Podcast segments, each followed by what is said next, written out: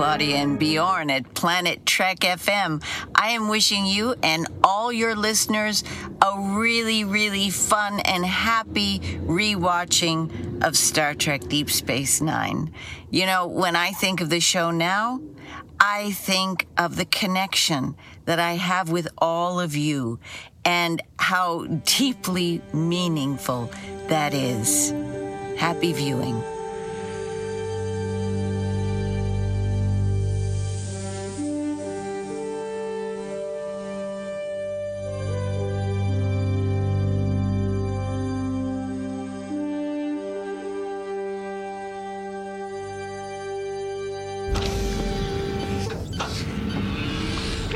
Moin Moin und herzlich willkommen zu einer neuen Ausgabe von Planet Trek FM, die ganze Welt von Star Trek mit mir, eurem Björn Sülter. Heute haben wir die 76. Ausgabe zu packen und machen weiter mit der DS9 Re-Experience und zwar mit der Besprechung der Episode Captive Pursuit zu Deutsch Tosk, der Gejagte. Ich begrüße dazu die Autorin und Übersetzerin Claudia Kern. Hallo Claudia. Hi Björn. Diese Woche sind wir etwas später dran. Einen Tag später als sonst. Nicht Donnerstag, sondern Freitag. Aber wir hatten ja schließlich auch Feiertag. Ich hoffe, den hast du schön verlebt, Claudia. Oh ja, ich habe den ganz hervorragend verlebt. Ich habe nämlich gearbeitet. Ja, super. Ich nicht. Ne? Deswegen, deswegen podcasten wir offensichtlich auch erst heute. Ich bin schon eine faule Socke, was das angeht. Aber wenigstens noch innerhalb der Woche. Das war ja schon mal gut.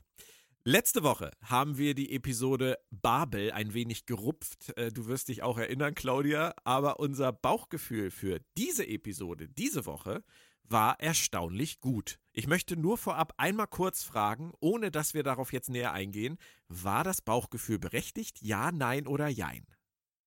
Meiner Meinung nach war es voll und ganz berechtigt geil. Dann habe ich jetzt noch mehr Lust auf diesen Podcast.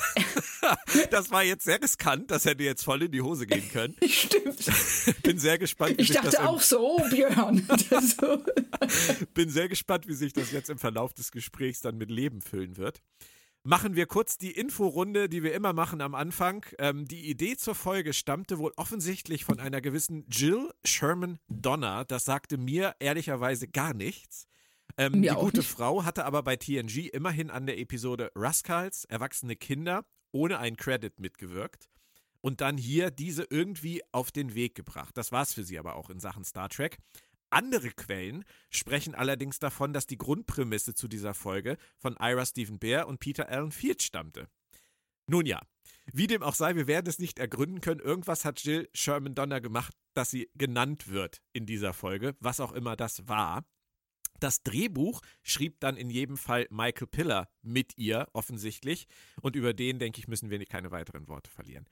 Corey Allen führte Regie und der gute Mann ist trotz nur neun Episoden bei Star Trek, denke ich, eine Legende, denn er übernahm damals das Ruder bei Encounter at Farpoint. Und das war natürlich ein Moment für Star Trek, der sehr wichtig war, weil die erste Serie nach der klassischen Serie natürlich einen großen Ballast mit sich gebracht hat, auch für den Regisseur.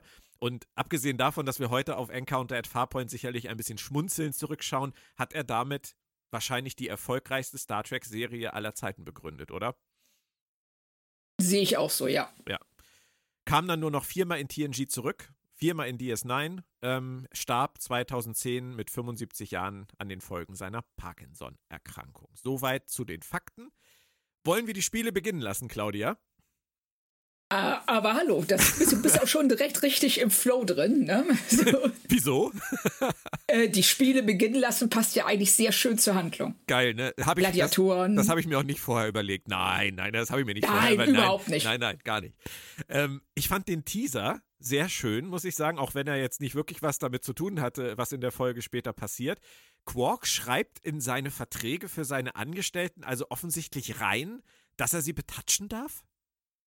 Das hat mich auch gewundert. Also nein, gewundert hat es mich eigentlich nicht, aber ähm, ich fand, es war erstmal sehr schön gemacht, dass es äh, versteckt ist irgendwie in Paragraph 20.2 im Ferengi Kleingedruckten. Ja. Also anscheinend noch nicht mal im Föderationsstandard geschrieben ist, sondern auf Ferengi. Äh, so habe ich es zumindest verstanden. Und ähm, aber dass er das in die Verträge reinschreiben lässt, das ist schon echt asozial. Ja, und für seine Verhältnisse auch echt plump, oder? Also hat, Ja, er, hat er das nötig? Meine Güte. Also äh, genau, also das würde ja implizieren, dass er jemand ist, der äh, von sich selber denkt, dass er ähm, bei Frauen keine Chance hat und die deshalb legal, also per Gericht praktisch zwingen muss oder per Vertrag zwingen muss, äh, sich darauf einzulassen. Und so sehe ich ihn als Figur nicht. Nee, ich auch nicht. Das waren aber auch noch andere Zeiten. Ähm, heute hätte das für Quark sicherlich große Probleme mit sich gebracht. Äh, damals hat es offensichtlich keine großen Auswirkungen gehabt. Ich fand es super schön, wie am Ende dieser Szene Cisco die Besucherin einfach in seinen Schrank stellt. Oder was macht er da? Das, das habe ich mich auch gefragt. Ich meine, der, der, der, der Kerl hat ja eine Tür zur Obst und da ist ein Fahrstuhl auf die Promenade. Wo Ja. zur Hölle stellt er sie rein? Ich habe so Ich hab gedacht, keine für, für später hingestellt oder so. Ja, vor allem, ich, ich finde, da sind so zwei Sachen. Zum einen, dass äh, ähm, er diese Nachricht von Ops bekommt, die ja offensichtlich äh, nur für ihn bestimmt ist, aber Kira da einfach mal locker rausplaudert, äh, was da gerade für Probleme sind, obwohl er dieses Dabo-Girl in, Ja. äh, im äh, Büro stehen hat. Ja. Also nicht, nicht, dass sie sagt so, ähm, Commander, sind Sie da? Ich habe hier eine Nachricht für Sie, da muss ich Ihnen was sagen, sondern einfach mal raus damit. Und, während, und dass währenddessen Cisco dann dieses Dabo-Girl einfach in den Schrank stellt. So, das ist jetzt sehr skurril. ja, ich, ich fand das auch tatsächlich sehr merkwürdig, aber wahrscheinlich ist sie auch auf dem gleichen Weg reingekommen. Also aus dem Schrank raus, weil dann wusste Kira halt nicht, dass sie überhaupt da ist. Deswegen hat sie einfach mal so drauf losgeredet. Das würde alles erklären. Und ich meine, das ist der vielleicht der Geheimgang, der ähm, äh, aus Ciscos äh, Büro rausführt, wenn er keinen Bock hat, äh, sich in Ops irgendwelchen Problemen zu stellen. Ja. Das hätten wir nochmal ergründen müssen. Also das fand ich sehr interessant. So, gehen Sie mal kurz da rein. Ähm, aber egal, es ist, es ist etwas viel Spannenderes auch sowieso los, nämlich der erste Besucher aus dem Gamma-Quadranten. Dass das so lange gedauert hat, wundert mich eigentlich, aber es ist so. Und ähm, O'Brien hilft gleich ein bisschen mit und äh, soll ihn dann auch gleich als Empfangskomitee ganz äh, unbürokratisch willkommen heißen. Die hatten da schon kapiert, dass O'Brien funktioniert, oder? Ja, total. Ich finde auch sehr schön, wie unterschiedlich ähm, Cisco und O'Brien diesen Erstkontakt handhaben. Cisco klingt so ein bisschen wie die ähm, Warteschleife, wenn du bei der Telekom anrufst.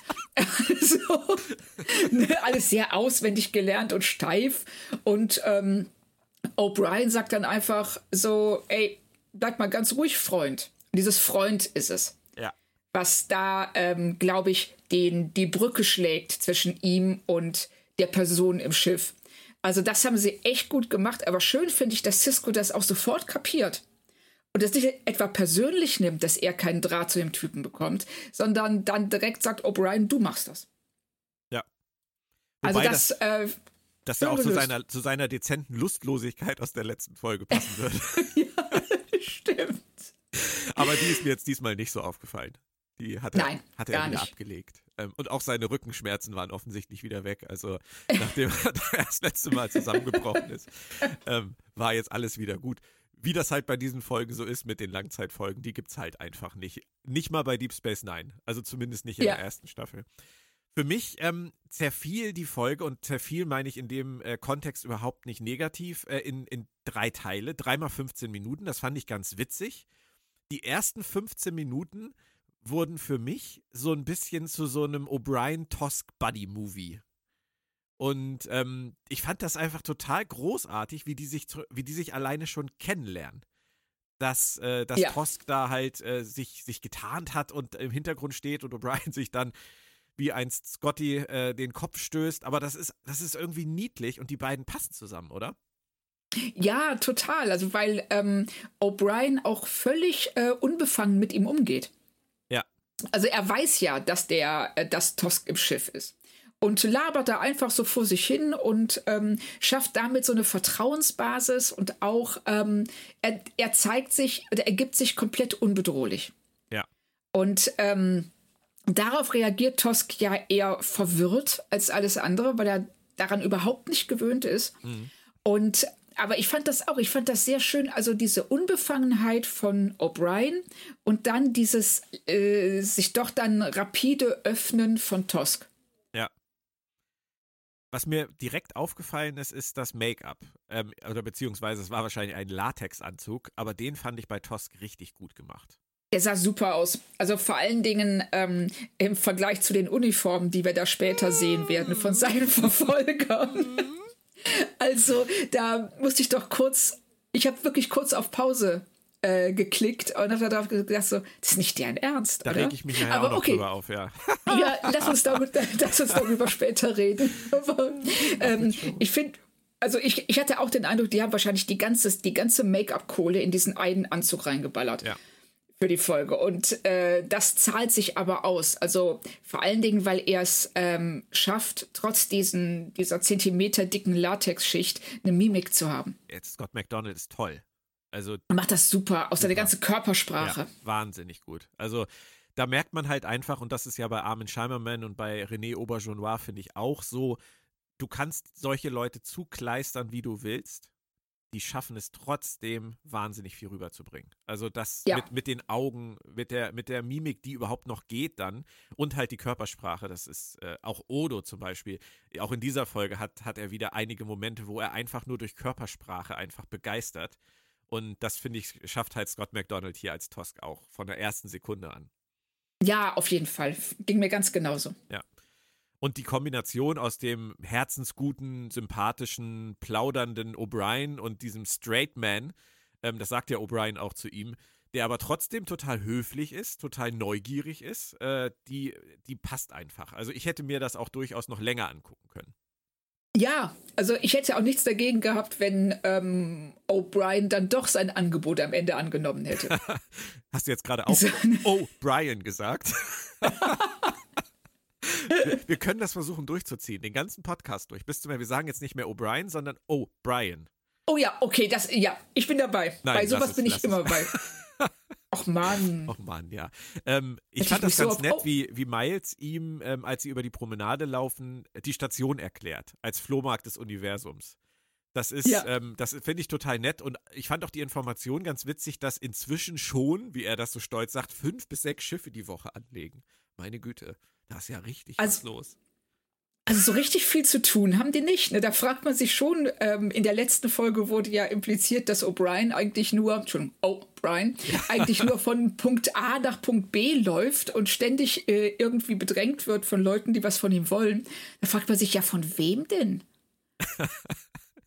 ja, also fünf bei bis sechs, bis sechs Schiffen die Woche, das, äh, das ist ausbaufähig, auf jeden Fall. Aber Würde ich auch sagen wir sind ja auch am Anfang und es baut sich gerade auf und es ist der erste Besucher aus dem Gamma-Quadranten, von daher alles gut, kann ich mit leben. Ähm, es ist sehr unstarflietig, wie O'Brien mit Tosk umgeht. Du hast das eben schon gesagt, er ist so, er ist so offen und so, er redet so viel und er ist auch so ehrlich ähm, und so direkt und sagt dann auch zu ihm, naja, ich habe einen Phaser mitgenommen, es könnte ja jemand auf dem Schiff sein, der sich unsichtbar machen kann. Haha. versteht ja auch nicht jeder, aber Tosk versteht es. Ja, also das ähm, ist auch das glaube ich, so der Punkt, weshalb die beiden so gut zusammenpassen.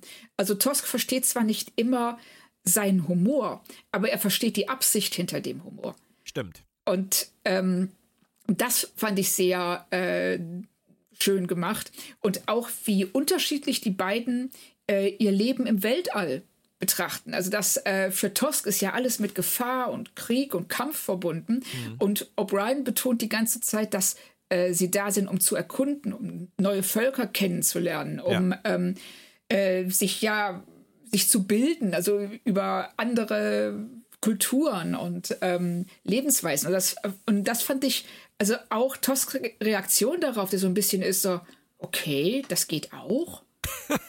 das fand ich auch sehr, sehr schön umgesetzt. Ja, ich muss gerade an, an eine Szene denken aus einem Netflix-Film, den ich äh, gestern gesehen habe. Ähm, the Mitchells mhm. vs. The Machines. Ich weiß nicht, ob oh, du den, den will ich auch noch gucken. Nee, aber ich habe Gutes gehört. Ja, es, der ist tatsächlich empfehlenswert. Also äh, gerade wenn man, wenn man so an die heutigen Animationsfilme gewöhnt ist, dann ist das mal anders. Also der Stil ist tatsächlich ein bisschen anders und auch sehr, sehr strange teilweise. Aber da passiert am Ende, ohne dass ich den Film spoilern will, etwas ähnliches, dass äh, jemand, der ein komplett anderes programmiertes Leben geführt hat, auf einmal sich die Frage stellt, wie Programmierung ändern und was anderes machen. Geht das? Das, da musste ich gerade dran denken. Und das ist, das ist tatsächlich sehr interessant. Aber Tosk ist halt so konditioniert und ohne das natürlich vorwegnehmen zu wollen, er kann nicht aus seiner Haut. Will er auch ja. gar nicht. Er findet das interessant und spannend, aber für ihn gibt es nur ein Ziel. Und in dem Moment, wo O'Brien ihn dann alleine in ein Quartier geleitet, was ich jetzt auch nicht ganz so sinnvoll finde, ähm, was macht Tosk als erstes? Er geht zum Computer und fragt, wo sind die Waffen? Und darüber müssen wir reden. Denn ähm, es ist total schön, wenn ein Computer höflich ist zum Anwenden. Das finde ich total toll. Aber ähm, zu sagen oder zu antworten, jedem, jedem dahergelaufenen neuen Besucher der Station zu antworten, also die Waffen sind hier, genau hier, aber du kommst nicht vorbei, weil da gibt es eine Sicherheitssperre. Das schreit nach Problemen, oder? ja, das, ähm, ich sag mal, man hat mal, deshalb hat man äh, unter Linux zum Beispiel einen Administrator-Account und einen normalen User-Account. Also, ich sag mal, eine unter normalen Umständen eine gut programmierte Raumstationssoftware. Die hätte auf die Frage, äh, sag mal, wo sind denn die Waffen, geantwortet, sie sind nicht zu dieser Frage berechtigt. Richtig. Und erledigt. Denn da gehört, die, da gehört die Sicherheitssperre hin. Genau, da, ja, genau richtig. davor. So, genau, diesen einen Schritt davor. Das, das, hätte man, da hätte man auch drüber nachdenken können, dass das gut hätte uns den, das, das Ende der Szene kaputt gemacht. Ja. Weil wir brauchen ja unbedingt äh, diese Erkenntnis, ja, äh, Tosk ist nicht nur einfach da und sitzt jetzt in seinem Quartier und guckt Netflix, ja. sondern äh, Tosk hat eine Absicht. Genau. Und diese Absicht, die wird uns durch äh, diesen, diese Computeranfrage so ein bisschen unglücklich vermittelt. Man hätte es auch irgendwie versuchen können, so zu machen, ohne dass ich denen jetzt ihr Drehbuch umschreiben will, dass er durch irgendein äh, Deus Ex Machina, was er aus der Tasche zieht, äh, den Computer sozusagen kurzschließt. Der antwortet halt, sie sind nicht berechtigt. Zzz, auf Ebene 3, Sektion 4, Zimmer 5. Ja. Herzlich willkommen. Genau. Ähm, genau. Das hätte man machen können. Wäre vielleicht netter gewesen dann hätte man sich höchstens wieder nur fragen können, warum hat er das? Ist das nicht ein Deus Ex Machina? Und dann hättest du jetzt zu mir gesagt, ja, Björn, das ist eins. Aber es, genau, wäre, dann, es wäre schlauer gewesen. Es hätte. Es wäre. Ja. ja. Es hätte Odo auch nicht so schlecht aussehen lassen. Nee, also das ist schon, äh, man könnte jetzt argumentieren, das ist äh, Föderationssoftware, die ohne sein Wissen aufgespielt wurde, als die äh, Föderation die Station übernommen hat. Das war vor Und meiner jetzt, Zeit. Das war vor meiner Zeit, da konnte ich nichts für. Genau. Und jetzt, wo er das weiß, äh, wird er sofort zu Cisco gehen und, und sagen, Commander, das geht so nicht. Hm. Ach Gott, es ist schwierig. Aber es bleibt dann auch total schön und unterhaltsam, denn dann kommt diese Reparaturszene, in der die beiden sich wieder die Bälle zuwerfen. Oh, Brian und Tosk. Und gegenseitig voneinander lernen und sich gegenseitig die Technik erklären und verstehen. Und an der Stelle habe ich einfach für mich beschlossen, die haben eine so geile Chemie und das hat mich dazu geführt, mich zu fragen, Stimmt's denn diesmal, Björn? Weil letztes Mal, als ich gedacht habe, die haben so eine geile Chemie, du wirst dich erinnern, da hast du zu mir ja. gesagt, nein, Björn, das haben die gar nicht. Das war ganz furchtbar. Stimmt's denn diesmal wenigstens? Ähm, ich sehe es dieses Mal genau wie du. Oh. Glücklicherweise. Also, aber stimmt, da, als du das das letzte Mal meintest, da habe ich mich wirklich gefragt, ob wir die gleiche Szene gesehen haben. Ja. Aber ähm, Jetzt dieses Mal bin ich mir sicher, wir haben die gleiche Szene gesehen, weil das kam mir ganz genauso vor. Die beiden, ähm, die spielen sich, wie du gerade schon sagst, wirklich die Bälle zu. Mhm. Und das funktioniert so gut, ähm, weil sie beide als Figuren harmonieren, aber auch, weil die Dialoge gut funktionieren. Und da geht halt alles zusammen und dass die ähm, zusammen da was reparieren und ähm, dabei dann auch weiter Vertrauen zueinander fassen. Also war gut gemacht. Ja. Absolut. Und äh, ihr kleiner Ausflug äh, in die Bar, den fand ich dann auch ganz nett. Ähm, und die Unterhaltung über Downtime im Alpha-Quadranten fand ich auch super. So ja. nach dem Motto, sie schlafen also ein Drittel der Rotation und dann machen sie noch RNR. Ähm, sie haben das schon gut. Aber ich meine, wenn nur fünf bis sechs Schiffe die Woche anlegen. Ja, dann kannst du dir das auch leisten. Dann drehst du dich morgens doch mal um. Richtig. da, da, da, geht halt nicht viel. Aber ähm, schön, dass es halt äh, Außenstehenden dann doch noch auffällt, dass es auch auf so einer Raumstation, die so dreckig ist und so abgelegen ist, dass man da trotzdem eigentlich noch ein ganz gutes Leben führen kann als Sternflottenoffizier. Offenbar. Den Eindruck, also für Tusk scheint es in jedem Fall das totale Paradies zu sein. Muss man verstehen, dass nach Kira jetzt auch O'Brien so extrem zickig zu Quark ist? Ähm, nicht so wirklich. Also, ich, ich konnte es in dem Fall nicht ganz nachvollziehen. Das ähm, wurde ja bisher nicht irgendwie thematisiert, dass, die, dass er ein Problem mit Quark hat. Nee, und er nennt ihn die ganze Zeit Barkeep. Ja. Und äh, Quark verbittet sich das und sagt, nein, ich bin hier ihr Gastgeber, ich bin hier der, der Besitzer dieses Etablissements. Und dann sagt er wieder, so nach dem Motto, halt's Maul, Barkeep. Ich meine, überleg mal, ich würde dich jetzt immer die Übersetzungstussi nennen und du würdest zu mir sagen, Björn, das, das, das geht nicht, das, das macht mich auch, das trifft mich auch, das ist, das ist auch überhaupt nicht angemessen. Und ich würde hier im Podcast das trotzdem jedes Mal am Anfang sagen, hier ist die Übersetzungstussi die Kern.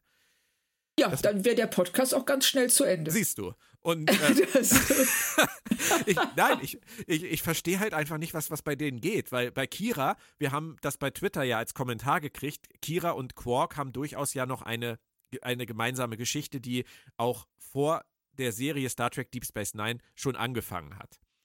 Das Richtig. wissen wir jetzt an diesem Punkt in der Handlung noch nicht. Das kommt dann später. Ob das dann alles so passt, können wir dann gerne nochmal später drüber sprechen. Also kann man bei Kira vielleicht sagen, okay, aber O'Brien ist da wirklich neu. Und es gibt ja. keinen Grund anzunehmen, dass er jetzt irgendwie so ein Riesenproblem mit Quark oder Ferengis hat. Nee, also ich weiß nicht, wo es herkommen sollte.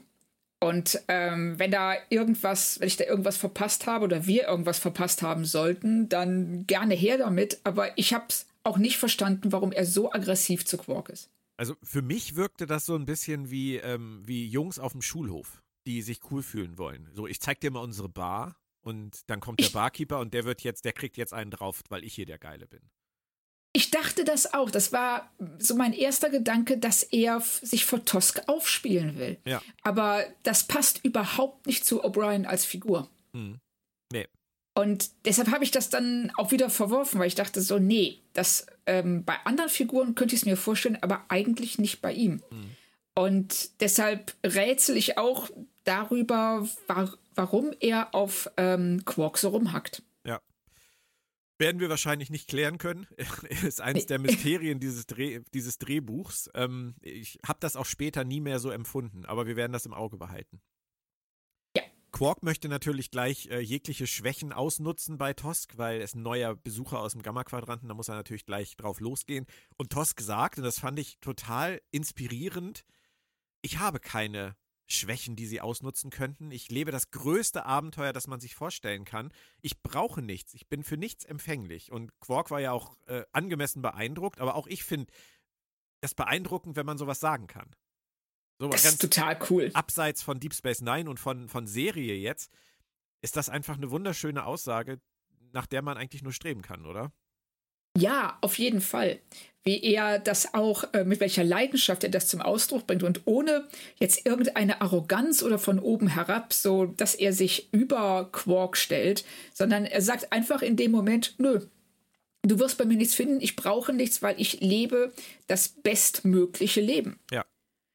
Und ähm, jeder, der das von sich sagen kann, kann sich immens glücklich schätzen. Das ist, äh, das, das ist toll. Und man sieht ja auch, wie O'Brien ihn dann anguckt und ähm, auch in dem Moment selbst total beeindruckt ist. Und Quark das natürlich direkt wieder runterzieht auf diese Ebene, ähm, ich krieg dich doch noch ausgenutzt. Ja, ja. Sagt er dann auch so, oh, eine Herausforderung. Ja, ja. Aber das gerade, wenn man bedenkt, was Tosk in seinem Leben macht, dass er, dass er geschaffen wurde für die Jagd, dass er nur flüchtet und äh, flüchtet, um irgendwann zu sterben, ehrenhaft, ähm, zeigt mir einfach auch wieder, und das finde ich sehr hübsch, äh, im, im Subtext versteckt dieser Folge, wie vielfältig die Möglichkeiten sind, Erfüllung im Leben zu finden. Du kannst das nicht an ja. irgendwelchen Parametern festmachen, das kann alles sein. Richtig. Und das ist, finde ich auch, ähm, werden wir ja sicherlich später noch drauf kommen, aber wie sie mit dieser, mit seiner Situation umgehen, äh, finde ich, machen sie ganz hervorragend. Sie sagen, ja, auch in dieser Rolle, äh, in die er ja rein gezwungen wurde, durch seine Geburt, durch die Gesellschaft, in der er lebt, kannst du, ja, wie du schon sagst, die Erfüllung finden. Du kannst das Bestmögliche für dich rausholen, auch wenn die Umstände alles andere als optimal sind. Und wo wir gerade so positiv sind, ähm, was ich auch total gelungen finde in dieser Folge, und das finde ich eigentlich immer auch schön bei Folgen, wenn sie ähm, nicht überdramatisieren. Und ähm, in dem Moment, wo uns klar wird, Tosk hat irgendwas vor, ähm, passiert dann ja etwas, dass äh, die Führungsoffiziere zusammensitzen und darüber reden und sagen, ja, okay, da ist irgendwas, also er verheimlicht irgendwas. Ähm, die wissen noch nicht, dass er die Waffen äh, haben will. Das wissen nur wir. Aber es ist halt, es ist halt nur so dieses Gefühl von, ja, es geht vielleicht etwas vor sich, aber ähm, wir machen jetzt einfach nichts. Und sie kochen es auch nicht so heiß, sondern ähm, es bleibt alles so, ja, es ist halt Alltag auf der Station. Und die Folge versucht uns nicht irgendwie jetzt das Gefühl zu geben, dass da wirklich so ein mega Ding am Laufen ist. Das, äh, ja. das finde ich ganz nett, weil das ist, man hätte ja auch so tun können, irgendwie, als wäre jetzt wieder die ganze Station in Gefahr. Aber das kommt nie auf, weil es darum gar nicht geht. Verstehst du, was ich meine? Gibt das irgendeinen Ja, ja, nee, ja, ja, total. Also ähm, sie ähm, äh, blasen diese Geschichte nicht zu mehr auf, als sie eigentlich ist. Und das, das ist ja, ne? Also, weil es geht um Tosk. Ja. Es geht um Tosk und es geht um O'Brien, also seine Freundschaft. Und es geht eben, äh, um jetzt auch nochmal den Subtext äh, anzusprechen, vor allen Dingen um Regeln um die Frage, wie wir mit Regeln umgehen oder wie ähm, die einzelnen Figuren in Deep Space Nine mit Regeln umgehen. Ja. Und äh, das finde ich auch sehr, sehr interessant. Was ich mir gewünscht hätte allerdings wäre, ähm, ich weiß nicht, gibt es so ein, wenn man jetzt, ich meine, Tosk ist jetzt die erste Figur, die aus dem Gamma-Quadranten kommt. Und da ist jetzt kein irgendwie, ich sag mal, Erstkontaktspezialist oder irgendjemand, der äh, zu O'Brien geht und sagt, hör mal, kannst du mich ihm mal vorstellen? Ich will, ich möchte wahnsinnig gern wissen, von welchem Planeten kommt der? Ja. Wie funktioniert die Gesellschaft? Ähm, gibt's da, ich weiß nicht, gibt's da Pfannkuchen auf dem Planeten? Also ein bisschen mehr Interesse an dem, an der Person an sich. Absolut. Das, das kommt komplett zu kurz. Das stimmt. Ja, gut, aber sie haben nur 42 Minuten, muss Richtig. man auch dazu sagen. Richtig. Und, und, du hast es eben gesagt, es geht in, im Zweifelsfall hier halt wirklich um Tosk, um Tosk und O'Brien. Ähm, und sie haben da schon relativ viel reingepackt. Ähm, aber du hast natürlich recht, dass das etwas ist, was einen schon wundern kann bei der Station ja. am Wurmloch zum Gamma-Quadranten.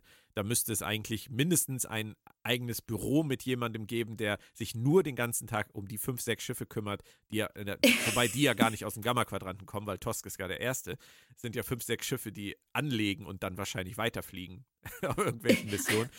ähm, aber das wäre, wäre eine Stelle, die man definitiv äh, hätte schaffen müssen. Ja, ich stelle mir das gerade vor. Ich stelle mir es gerade vor, dass es die Stelle gibt und du siehst immer wieder dieser Typ, der sitzt da jetzt seit Wochen und Monaten und wartet auf den Erstkontakt. Verpasst den dann komplett, weil Tosk dann schon wieder weg ist. Kommt dann so, so, warum hat mir keiner was gesagt? Du hast gerade so einen Sahil-Flash, oder? Aus Discovery. Ja, den hätte total. man da hinsetzen können. Und wenn mir der Name eingefallen wäre, dann wäre das jetzt auch viel runder gewesen, was ich gesagt habe. Aber solange du geredet hast, konnte ich überlegen, wie er heißt. Das ist ganz gut. Sehr schön. Wir, wir ergänzen uns echt gut. Ja, ja, total. Ähm, ich fand es übrigens in dem Zusammenhang äh, auch überzeugend, dass Cisco diesmal nichts machen will.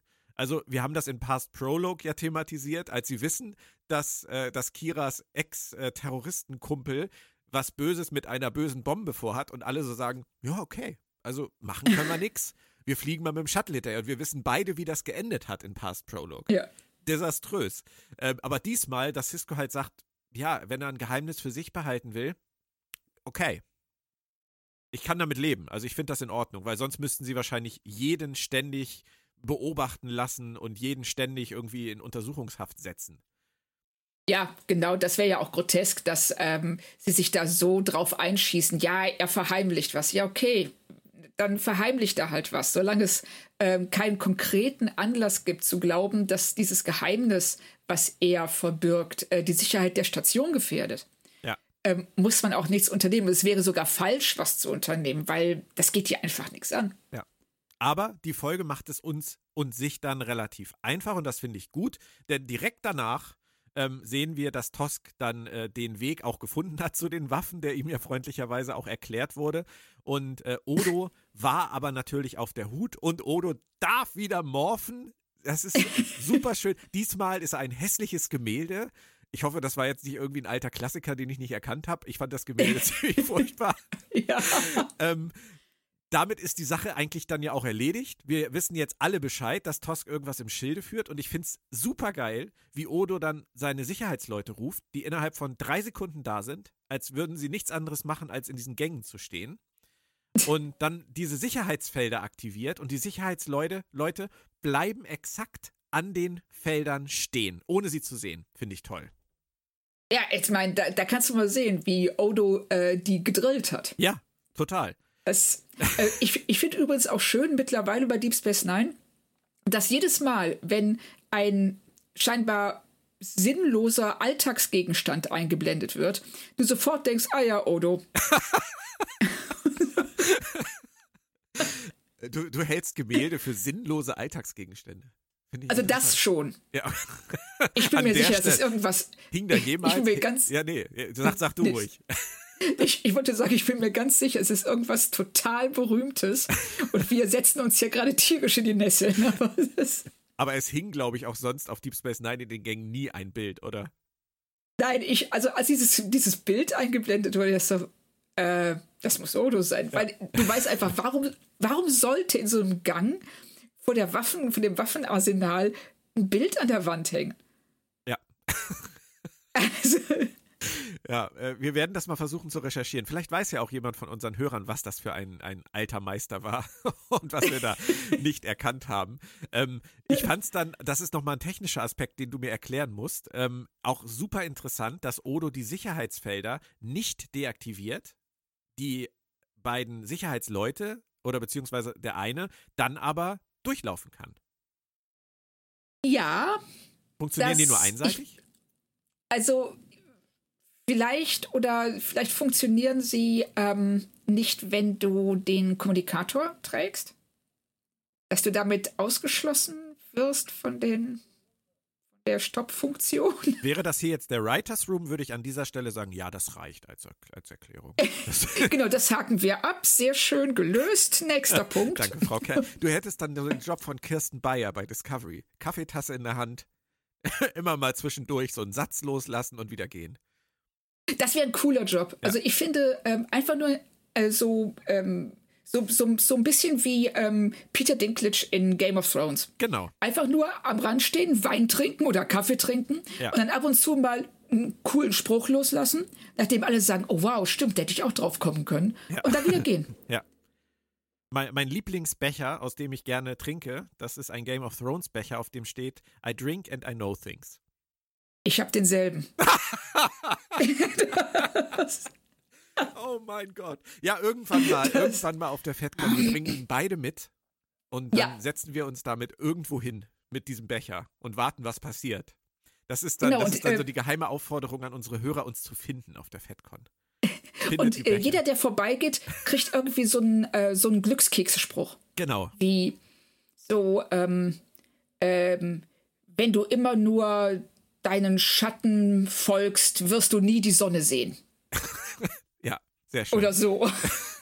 das ist ein guter Plan. Das ist ein sehr guter Plan. Ja, ne? Das ist hiermit, hiermit abgemacht. Dann werden wir ja sehr sehen, schön. ob die Becher das überleben, dahin zu kommen.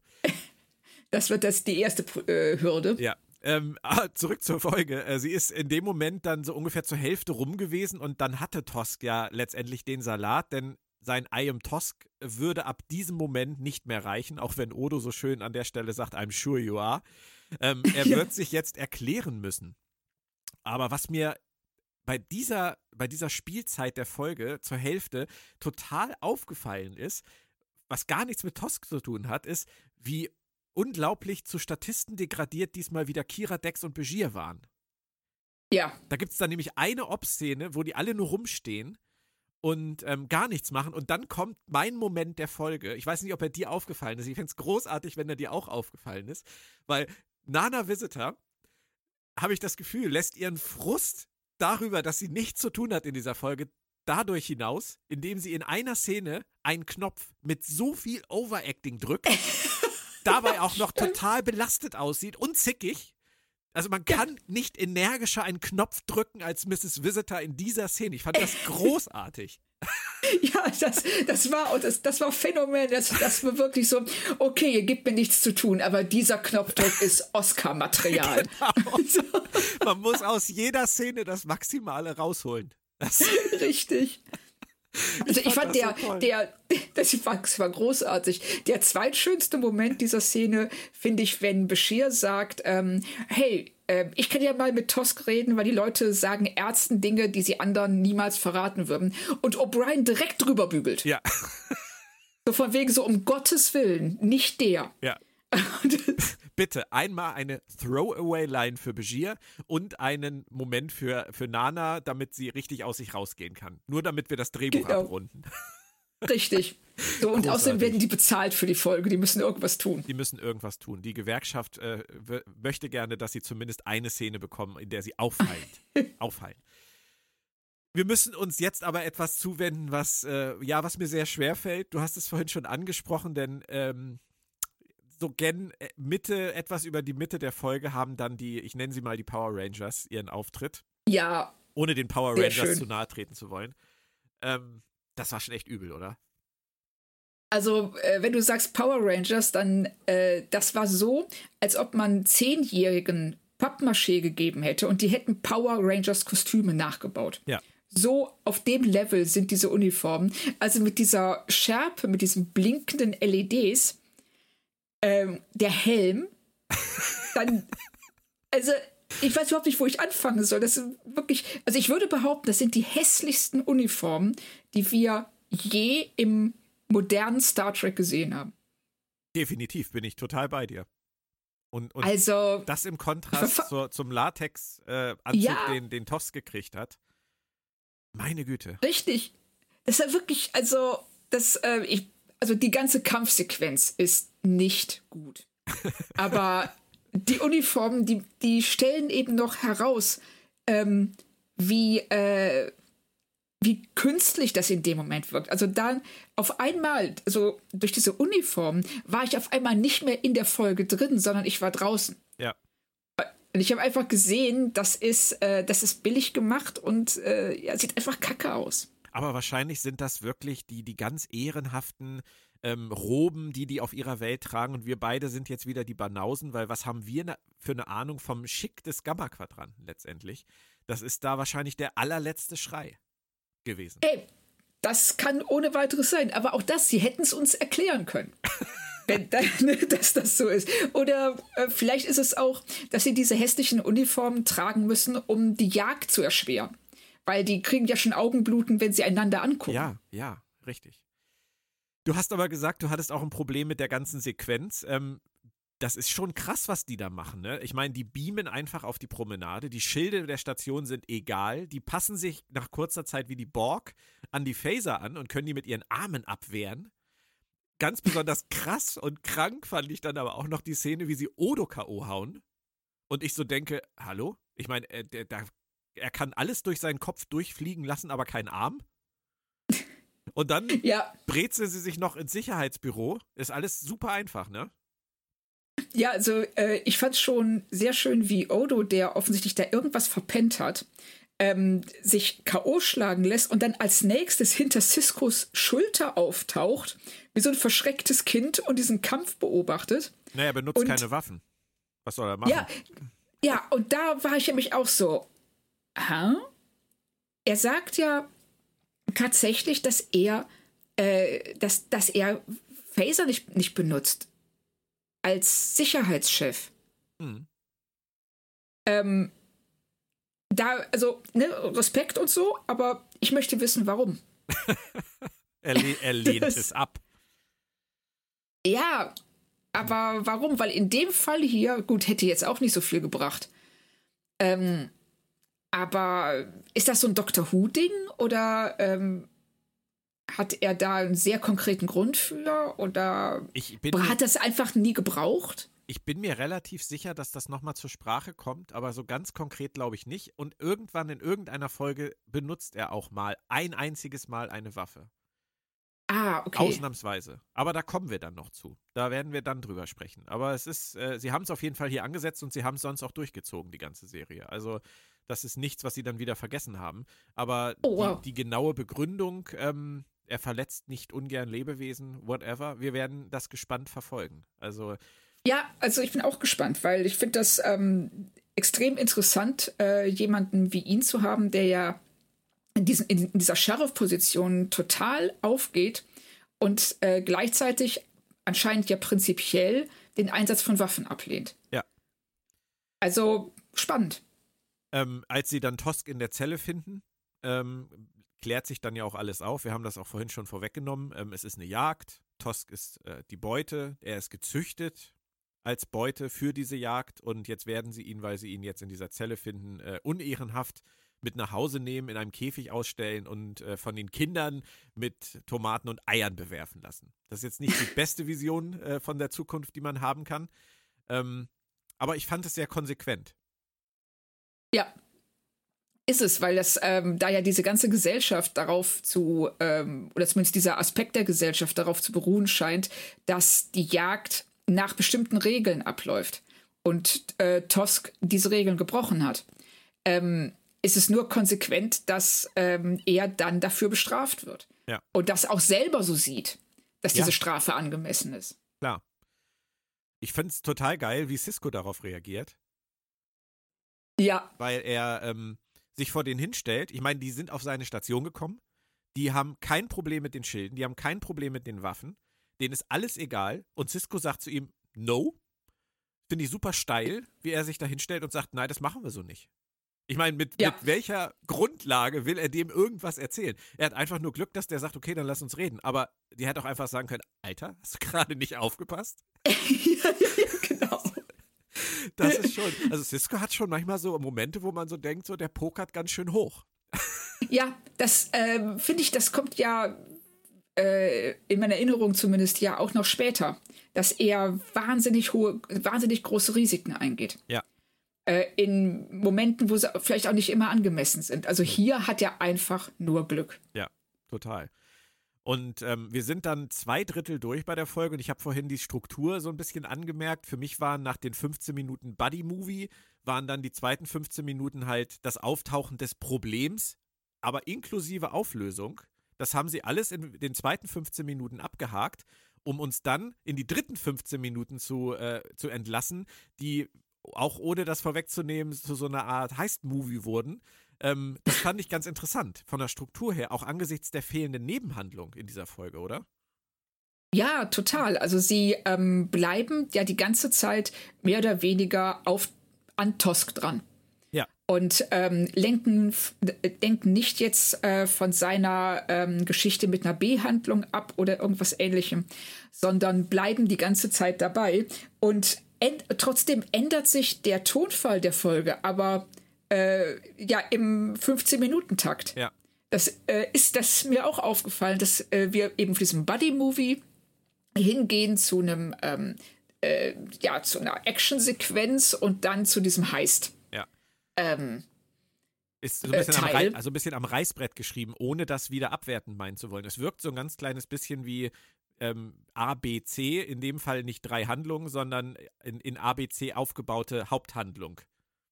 Ja, würde ich auch so sagen. Also ich finde es jetzt auch nicht schlimm. Ich nein, finde, nein, dass. Nein, ähm, nee, gar nicht. Ich finde, dass man äh, gerade den zweiten Teil, ähm, der kommt mir zu kurz. Ähm, weil ich möchte schon mehr wissen. Ich möchte mehr über, äh, wir wissen ja, wir erfahren ja noch nicht einmal den Namen dieses Volks. Richtig. Richtig. Das ist auch ein, auch ein Thema, was mir dann äh, am Ende wirklich klar geworden ist. Da, da werde ich auch, da komme ich nachher noch zu. Ähm, da habe ich auch noch eine Frage an dich zu, weil da gibt es so verschiedene oh oh. Aspekte zu dem Thema. Aber auch das war ihnen offensichtlich nicht, äh, nicht wichtig genug. Das haben sie dann einfach unter den Tisch gekehrt. Ähm, ich möchte mit dir jetzt aber auf das Cisco-Gespräch mit dem Besucher gerne nochmal zu sprechen kommen, weil das fand ich aus verschiedenen Gründen ganz interessant. Ähm, möchte dazu gerne vorab einmal den lieben Mahatma Gandhi zitieren, der mal sagte, die Größe und den moralischen Fortschritt einer Nation kann man daran messen, wie sie ihre Tiere behandeln. Das ist auch für mich ein großes Thema. Ich bin ja ein großer Tierfreund, ein großer Hundefreund, Katzenfreund, Pferdefreund und ich weiß ja, du auch. Ähm, ja. Deswegen müssen wir uns dem unvermeidlichen Thema der Jagd natürlich stellen. Das wird hier so ein bisschen nebenbei abgehandelt. Cisco gibt zu, ja, gab es immer bei uns, gibt es auch heute noch in einigen Kulturen. Aber selbst die, die würden niemals ein sentient Being jagen. Niemals. Und als großer Ja. Tierfreund finde ich die Aussage echt ein bisschen schwierig. Wie siehst du das? Ähm, also da äh, habe ich auch sofort angehalten und mir äh, eine Notiz gemacht, Ja. äh, weil es stimmt natürlich nicht. Es ist schlicht und ergreifend falsch. Also ähm, wir müssen ja nur mal sehen, dass äh, äh, hier auf der Erde äh, wurden Wale gejagt, wurden und werden Wale gejagt. Ja. Ähm, äh, Oktopoden. Ich habe mir äh, sagen lassen, dass Oktopoden tatsächlich der Plural von Oktopus ist. Naja, Oktopus. muss das jetzt in jeder ich sag das jetzt nicht. ja, genau. Ich dachte nämlich auch, so, Ja. ich kann verstehen, dass das der Plural ist. Ja, ähm, aber ähm, die ja hochintelligent sind. Und wieso ist Intelligenz, also wieso wird die ähm, moralische, ähm, ja, die, ja, die, äh, wird, ob es moralisch korrekt ist oder moralisch okay ist, ähm, zu jagen oder nicht, von äh, Intelligenz abhängig gemacht und nicht von Schmerz. Was doch sehr viel logischer wäre. Tut er das denn? Aber Habe ich das missverstanden? Nein. So. Nein. Hm, Okay. also Ja. er sagt, äh, ja, hey, wir, ne, wir sind zwar, wir haben auch schon äh, andere Wesen gejagt, aber nie sentient beings. Ja, genau. Mhm. Und äh, warum ist es schlimmer, äh, ist es für den Menschen schlimmer gejagt zu werden oder für das Reh? Ja. Das ist mal eine gute Frage. Also das, ähm, ich weiß es nicht, aber spielt es wirklich eine Rolle, dass die Beute nicht so intelligent wie der Jäger ist? Oder geht es nicht eher darum, dass der Jäger sich aussuchen kann, ob er die Beute jagt, aber die Beute kann sich nicht aussuchen, ob sie gejagt wird? Richtig. Es ist aber interessant auch deswegen, weil es halt einfach eine komplett andere Zeit war. Das ist mir gar nicht so bewusst gewesen, aber ich meine, wir reden hier über eine Serie und vor allem über eine Folge von 1993. Und ähm, wenn man zum Beispiel an diesen Vertrag von Amsterdam denkt, von 1997, wo dieses äh, Protokoll über den Tierschutz und das Wohlergehen der Tiere beigefügt wurde, also dass äh, Tiere als fühlende Wesen anerkannt werden und ihnen keine vermeidbaren Schmerzen oder Leiden zugefügt werden dürfen, ähm, ist das einfach nach der Folge passiert. Und von daher Stimmt. ist das einfach, ähm, finde ich, total interessant, auch wenn wir dann eine Zukunftsvision bekommen, dass sich die Figuren dann halt trotzdem manchmal noch unterhalten wie 1993. Ja, da merkt man das dann schon. Also auch, dass, ähm, ähm, ja, sie sind einfach Kinder ihrer Zeit. Und ähm, man sagt ja auch immer, dass Science Fiction sehr viel weniger über die Zukunft aussagt oder als über die Gegenwart, in der sie geschrieben wurde. Ja, das stimmt. Und das ist in dem Fall definitiv so, weil die gehen einfach davon aus, das ist unsere Realität und das wird auch ungefähr so bleiben. Ja. Das ist ja auch eigentlich mehr als jene gedacht, in der Cisco zeigen kann, dass er ähm, oder dass wir von der Föderation, sage ich jetzt mal, weil wir identifizieren uns ja doch ziemlich stark mit der Föderation, dass ähm, wir moralisch überlegen sind. Also zumindest diesen, dieser Gesellschaft, die ähm, eine so, ein so grausames Freizeitvergnügen betreibt. Und die aber eigentlich, zumindest was den technischen Stand angeht, offensichtlich uns überlegen ist, weiter fortgeschritten Ja. ist. Und deswegen fand ich auch das Argument von dem Kollegen so schwach, dass er dann sagt, na ja, aber wir haben sie ja dafür gezüchtet. Das ist ja auch etwas, worüber wir eigentlich jetzt schon weit hinaus sein wollen. Wir, wir sagen ja nicht, wir, wir züchten uns jetzt halt die Wale, damit wir sie jagen können, sondern das ist ja, das ist ja ein wirklich schwaches Argument, sich Beute zu züchten. Ja, aber wir züchten Lachse. Wir, äh, wir haben ri- riesige Lachsfarmen. Ja, aber wir, nicht für die ähm, Jagd. Nein, aber zum Essen. Also Ja, ist das natürlich. jetzt, ist es dem, dem Lachs dürfte das egal sein. Ja, das ist Aber ähm, nee, aber zum Beispiel, wer, ich sag's jetzt, weil hier einer ähm, auf seiner Decke liegt, nicht auf dem Sofa, auf seiner Decke, ähm, äh, ein Hütehund.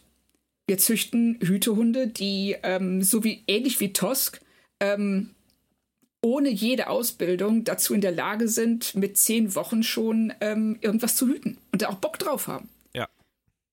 Das machen wir auch. Und also wir, äh, wir, wir ähm, verändern Wesen, weil diese Wesen uns danach entweder, weil wir sie dann schöner finden oder weil sie uns einen größeren Nutzen bringen. Und was anderes macht äh, diese Kultur ja eigentlich auch nicht. oder? Schwierig. Ich finde es so, ich finde es so interessant, dass die Folge das so im Vorbeigehen abhandelt. Weißt du, Ja. diese ganzen Fragen stellen sich da ja gar nicht. Wenn man, wenn man nicht, wenn man das Thema nicht interessant findet, weil man zufälligerweise ein großes Faible für Tiere hat oder sich damit beschäftigt, dann fällt diese Unterhaltung ja nicht wirklich groß ins Gewicht. Aber ähm, auch da ist im Subtext halt eine Menge los. Und Total. Und das hat mich auch jetzt echt frustriert, dass wir, ähm, äh, äh, dass da nicht mehr kommt, als wie du schon gerade sagst. So, ja, pff, wir haben sie halt dafür gezüchtet, was soll man machen? ja, Ähm, sie können ja auch aufhören, die dafür zu züchten. ja. Also, Aber wer sind wir, denen das vorzuschreiben? Das sagt Cisco ja, Ja. im Prinzip auch am Ende. Es ist deren Kultur. Hm, was soll ich machen?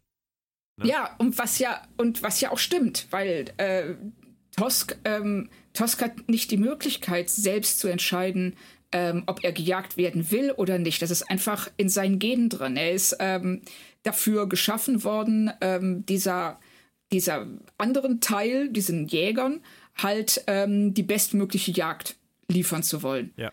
Und ähm, ich finde es wirklich cool, dass sie ihm seine Würde belassen.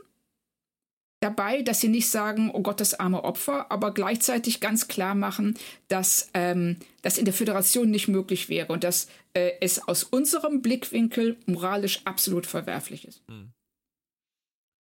Aber wie gesagt, äh, es passiert nur im Hintergrund und äh, die Ja. Folge hat kein großes Interesse an diesem Thema. Ähm, letztendlich kann man halt auch einfach sagen, Cisco sagt am Ende, es ist deren Kultur, was soll ich machen? Er hätte auch sagen können, die haben die größeren Waffen. was soll ich machen?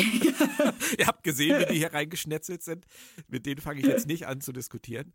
Ähm, Kira hat dann nochmal einen zweiten Auftritt in der Folge tatsächlich und äh, sagt, man könnte Tosca Asyl anbieten. Und dann sagt Cisco, ja, gar nicht schlecht, wenn er das selber will. Das ruft natürlich O'Brien auf den Plan, der dann sofort hineilt.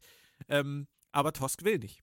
Du hast das schon gesagt. Äh, er ist hundertprozentig dem treu, was er, was er gelernt hat, wofür er gezüchtet wurde und würde es als noch größere Unehre betrachten, sich von der Föderation schützen zu lassen. Ich finde das sehr, sehr spannend. Ja, fand ich, äh, also fand ich auch. Nochmal ganz kurz zurück in die Szene davor. Ja. Ist dir aufgefallen, dass Cisco schon wieder sich auf die oberste Treppenstufe stellt? Ja, ist mir aufgefallen. Ich habe an dich gedacht. Dankeschön.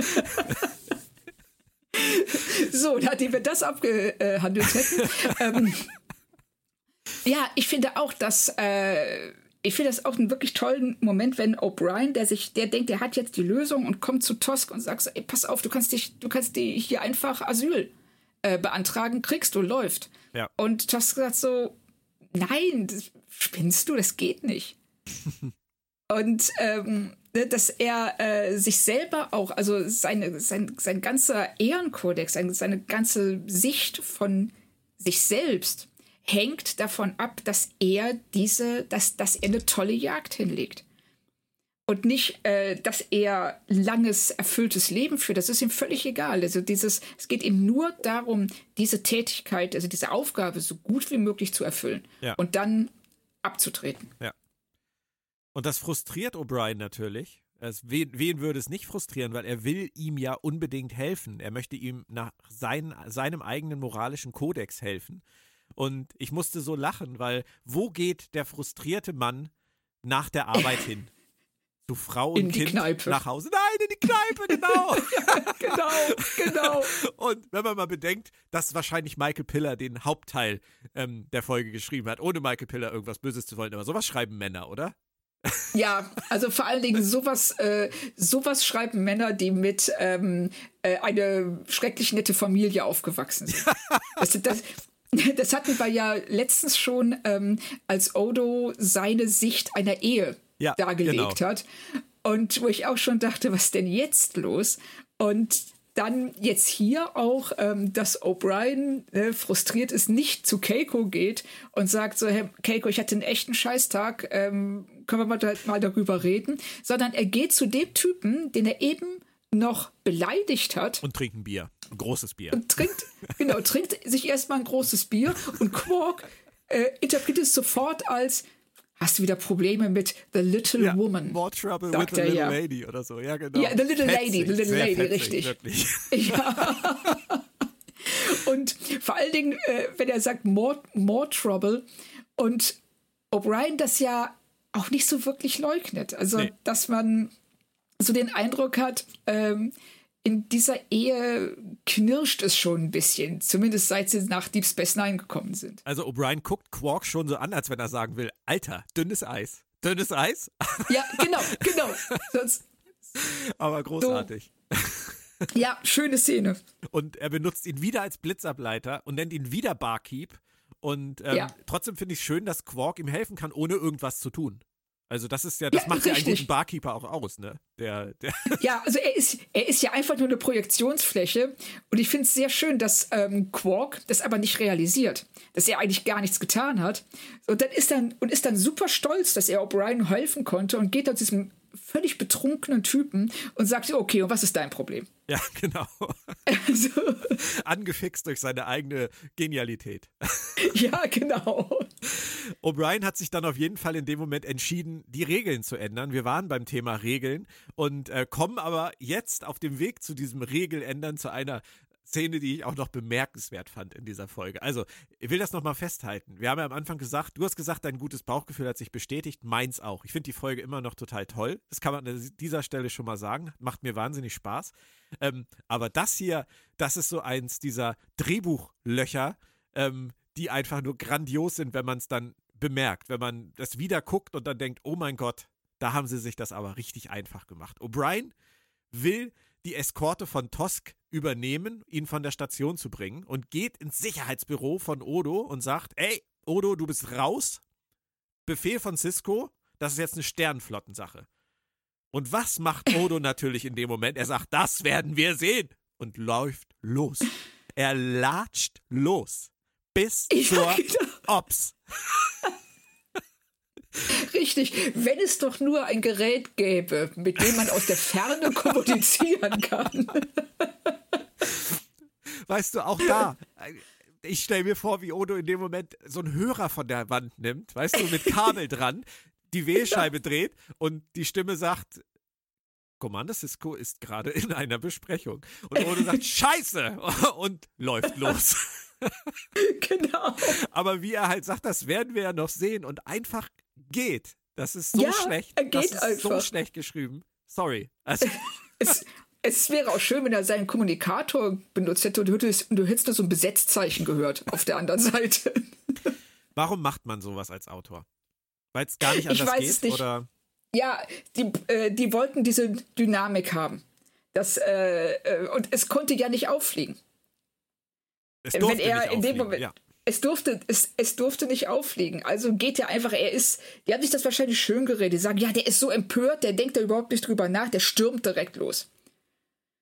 Und äh, der ist so, ja, es macht keinen Sinn. Ja, aber Claudia, äh, ja, natürlich ist er echa- echauffiert bis sonst wohin. Auch wenn er dann in das Büro von Cisco reinkommt und sagt, Junge, was soll der Scheiß? Und Cisco sagt, ich habe keine Ahnung, wovon sie reden.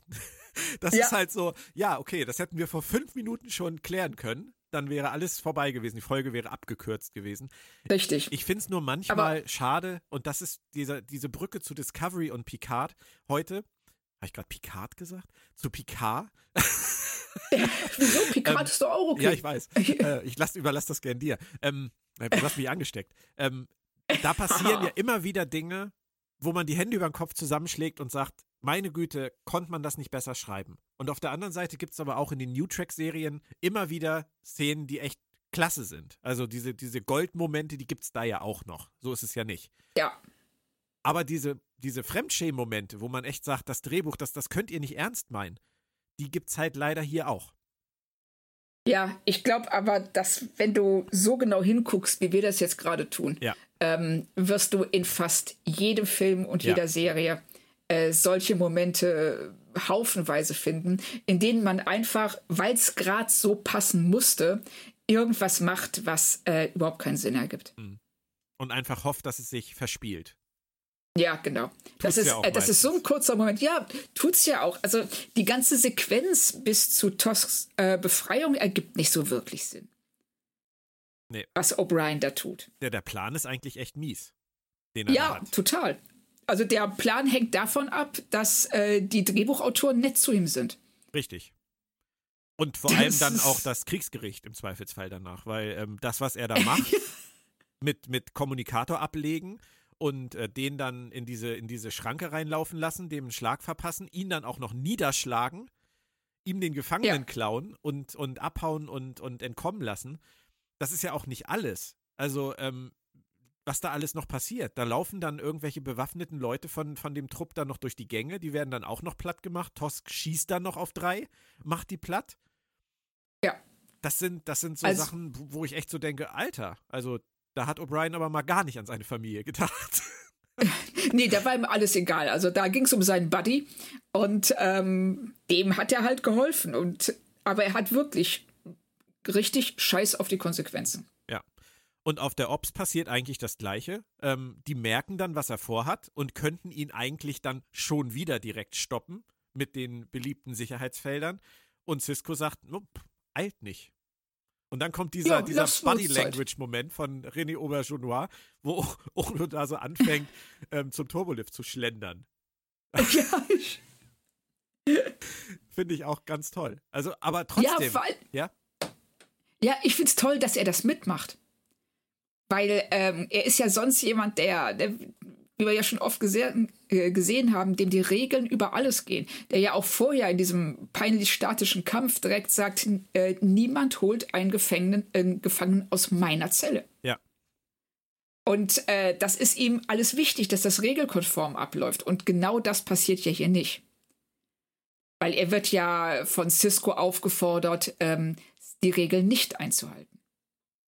Man könnte ihm unterstellen, dass er verstanden hat, weil er so empathisch ist, was da vor sich geht. Und dass O'Brien letztendlich nur dafür sorgt, dass die Regeln dieser Jagd durch die Föderation ja letztendlich ein bisschen ausgebremst wurden. Es war ja keine Absicht, was sie gemacht haben. Es war ja nur durch Unwissenheit.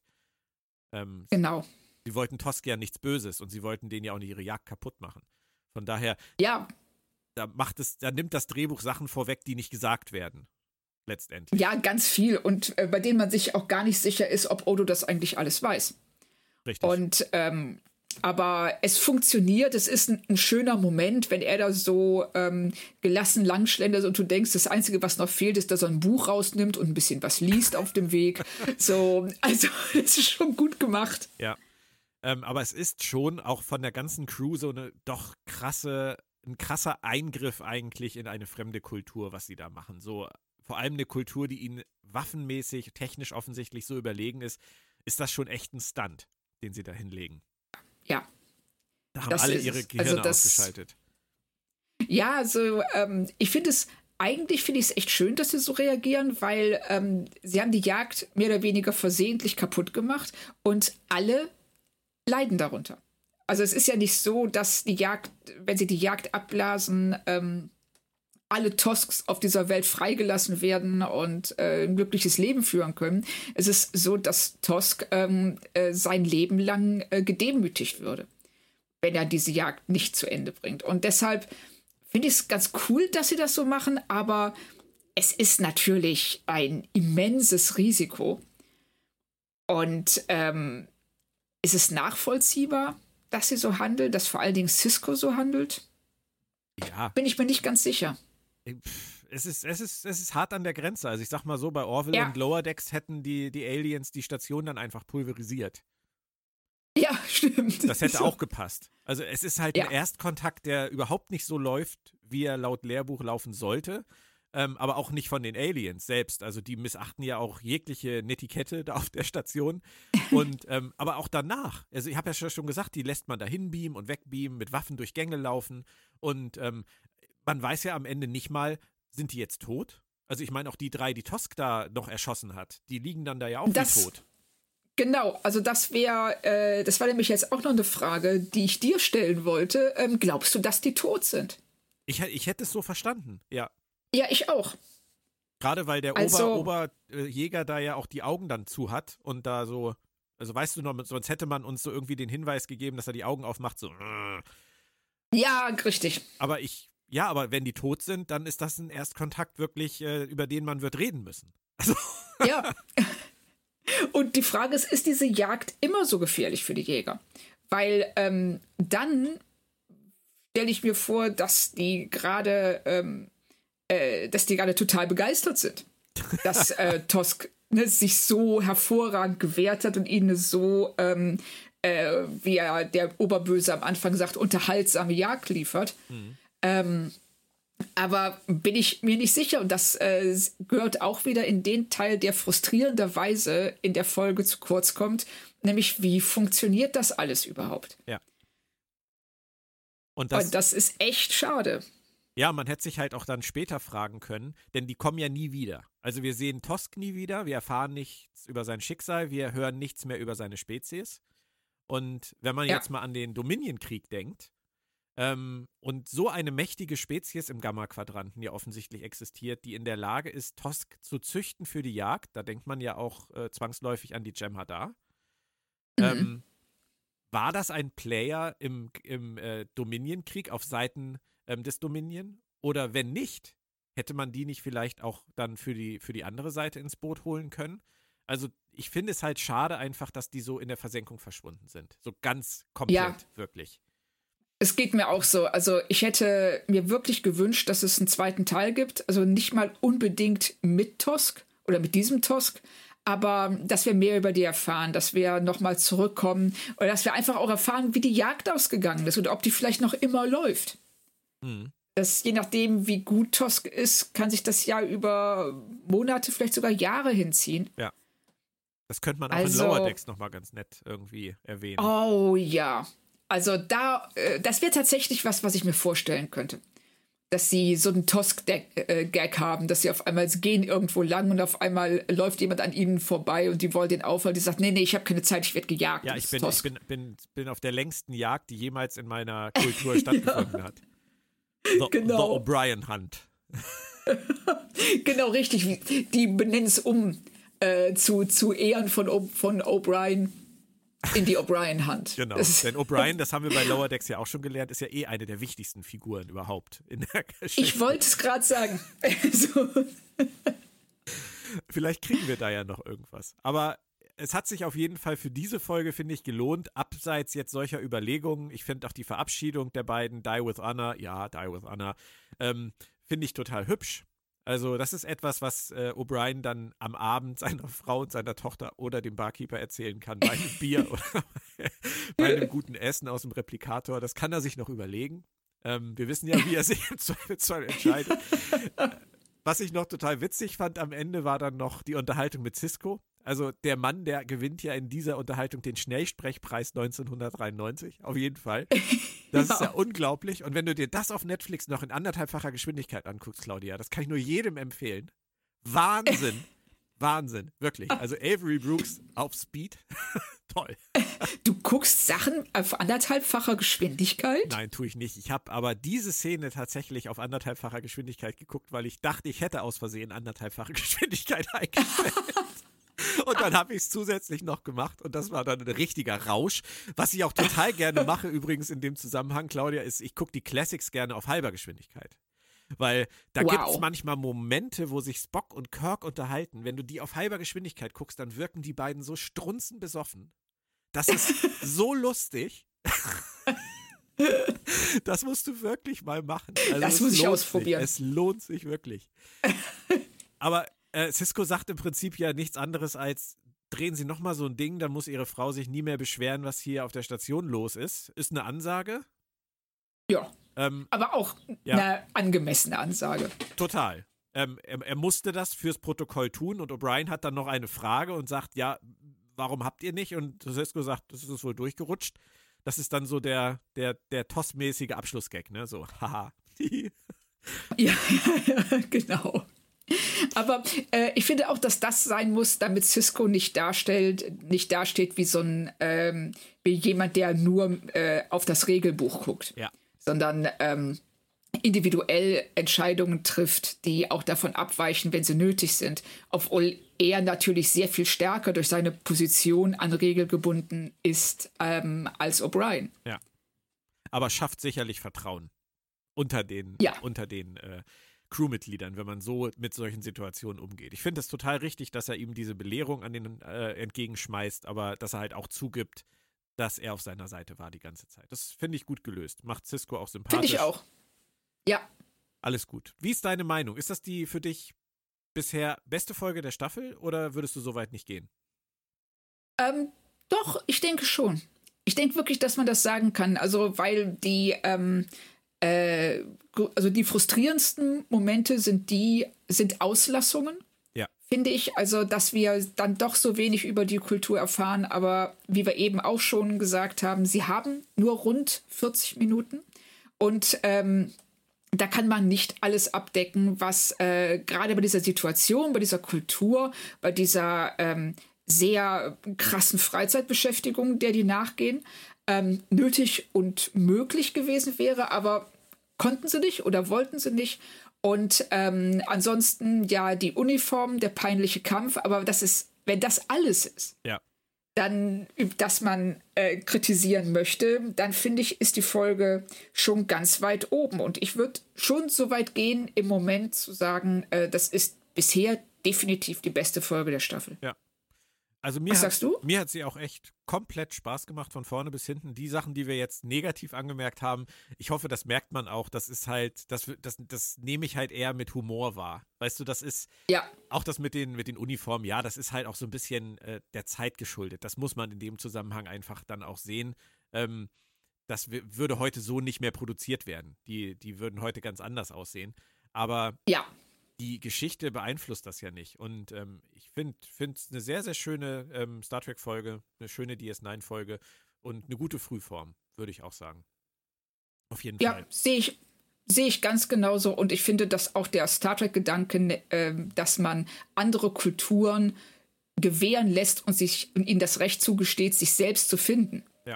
Ja. Und äh, sich selbst weiterzuentwickeln, ohne denen ständig erklären zu müssen ähm, oder die dominieren zu müssen mit ihr, mit den eigenen Moralvorstellungen, finde ich, dass sie das echt gut gelöst haben. Es gab leider keinen Emmy für Nana Visitor, für das Drücken des Knopfes. Aber das war, ey, so musst du einen Knopf erstmal drücken. Das, das kann nicht jeder. Ich habe noch einen Ja. Fun Fact für dich, äh, falls du Lust hast, was zu lesen, falls du Zeit und Lust hast, was zu lesen. Ähm, offensichtlich Oh ja. äh, ähm, basiert diese Episode ganz lose auf einer Kurzgeschichte von 1924. Und zwar Hm. The Most Dangerous Game von Richard Connell. Also falls Ich wollte es gerade äh, ansprechen, ja, weil ähm, das ist natürlich verfilmt worden als The Most Dangerous Game. Ja, und mittlerweile, es ist ja auch die Basis von Running Man. ja. Ähm, und äh, da, da gibt es ja irgendwie Dutzende Filme. Also Dutzende, naja, vielleicht nicht. Aber es gibt eine Menge Filme, die äh, dieses Prinzip eben haben, dass Leute auf einmal gejagt werden von irgendwelchen bösartigen, meistens sehr, sehr reichen Leuten äh, zum Vergnügen oder aus irgendwelchen anderen Gründen. Also The Most Dangerous Game ist, äh, ist ein cooler Film Ja. auch. Kann man sich dann ja zusätzlich auch nochmal angucken, wenn man die Kurzgeschichte Genau. durch hat. Kurzgeschichte geht schneller. Ja. Nächste Woche, äh, ich befürchte, nächste Woche wird die Stimmung ein bisschen in den Keller sinken. Und das äh, finde ich eigentlich schade, denn nächste Woche heißt es Q-less, beziehungsweise Oh. Q unerwünscht. Und ähm, erstmal vorab gefragt, jetzt ganz unabhängig von der Folge, magst du Q? Ja. Ich nehme mich auch. Und du? Ja, ja, sehr, Schön. sehr. John Delancey ist toll. Ja. Ähm, trotzdem habe ich diese Folge tatsächlich sehr, sehr negativ in Erinnerung. Geht mir auch so. Und äh, ich hoffe ein bisschen, dass unser Bauchgefühl dieses Mal so falsch liegt, wie sie bei Captive Pursuit, wie es, wie es bei Captive Pursuit richtig gelegen hat. Aber ich befürchte fast, dem wird nicht so sein. Ich glaube aber auf jeden Fall, du wirst nächste Woche zugeben, dass es äh, kostümmäßig noch schlechter geht als diese Woche mit den, mit den außerirdischen Angreifern. Oh oh. Denn ich meine mich zu erinnern, dass in Q-less eine Szene vorkommt mit einer Auktion, wo zwei Aliens mitbieten, die einfach nur Säcke über dem Kopf haben. Das ist, das, Okay. das hat sich bei mir eingebrannt. Und ich bin mir ziemlich sicher, es ist aus dieser Folge. Also da haben sie wirklich gesagt, wir brauchen noch zwei Aliens, wir haben zwei Statisten, aber wir haben kein Geld mehr für Make-up. Pack ihnen Säcke über den Kopf. Großartig. Also das wäre dann jetzt, wenn das in der Szene, äh, in der Folge drin ist, dann ist das für mich jetzt schon die Szene der Folge. ich bin sehr, bin sehr gespannt. Claudia. Ich auch. Offensichtlich haben wir äh, ein Fable dafür, eine Stunde 13 über eine Folge zu reden. Wenn ich das richtig in Erinnerung habe, war das die letzten Wochen eigentlich fast immer so. Ähm, wir können nicht schneller und aber auch nicht langsamer. Es hat mir trotzdem wieder sehr viel Spaß gemacht. Und Mir auch. Euch allen da draußen vielen Dank, dass ihr beim Rewatch dabei seid. Äh, es ist auch sehr schön zu sehen, dass ihr so zahlreich jede Woche einschaltet, wenn wir uns hier über Deep Space Nine unterhalten. Das soll gerne so bleiben. Von meiner Seite bleibt gesund und dir, Claudia, Dankeschön und erstmal tschö bis nächste Woche. Danke, Björn. Bis nächste Woche. Tschüss.